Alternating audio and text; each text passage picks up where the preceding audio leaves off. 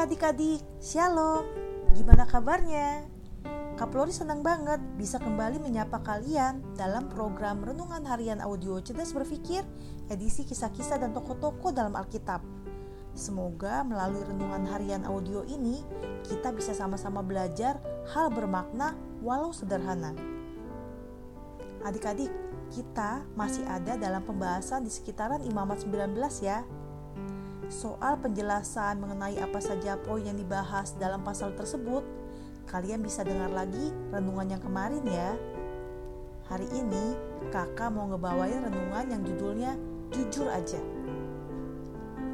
Adik-adik, yang namanya masih hidup di dunia, kita punya potensi besar untuk membenci orang lain. Atau paling enggak, gak suka sama orang lain karena satu dan lain alasan. Karena cara bicaranya lah, karena kelakuannya lah, macem-macem deh.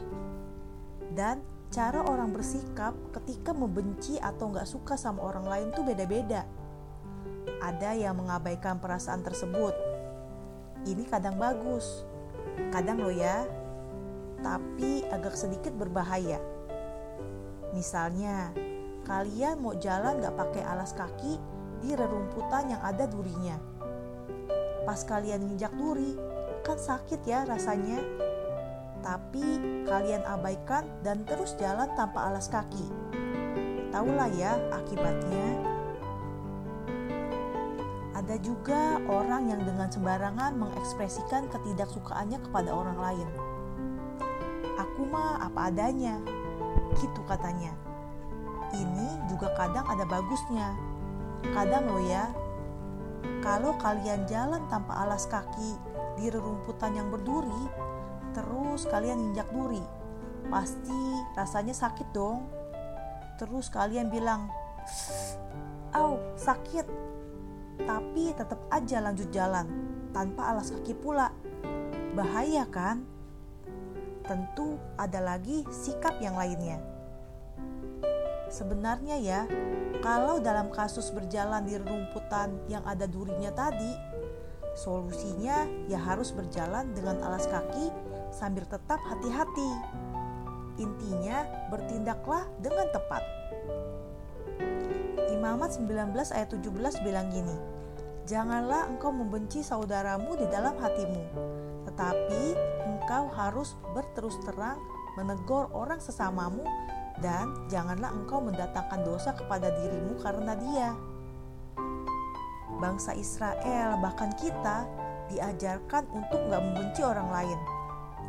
Ini nggak mudah sih ya, tapi kita harus tetap berusaha menurutinya. Lagian, seperti orang lain bisa berbuat salah kepada kita, kita pun bisa berbuat salah kepada orang lain. Cara pandang ini sih menurut kakak ampuh, supaya kita bisa berusaha nggak membenci orang lain.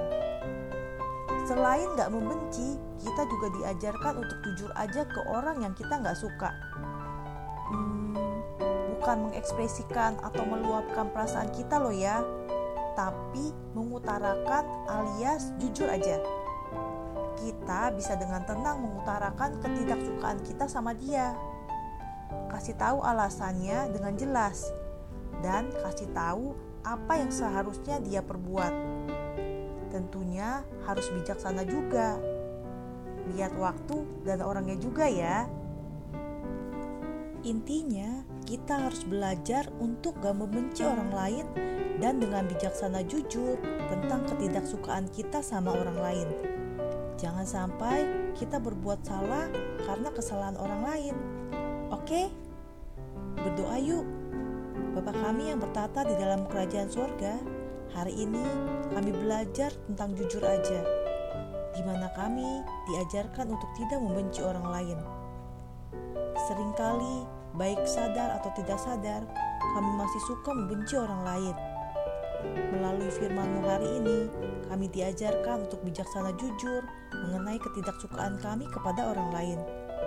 Jika kami melakukannya sendiri, itu adalah hal yang sangat sulit. Tetapi bersama dengan Tuhan Yesus, kami pasti bisa belajar untuk melakukannya. Tuhan tolonglah kami. Dalam nama Tuhan Yesus, Allah kami yang super baik, kami berdoa dan mengucap syukur. Amin. Oke, kakak undur diri dulu ya. Tetap sehat, tetap semangat, dan tetap jadi berkat.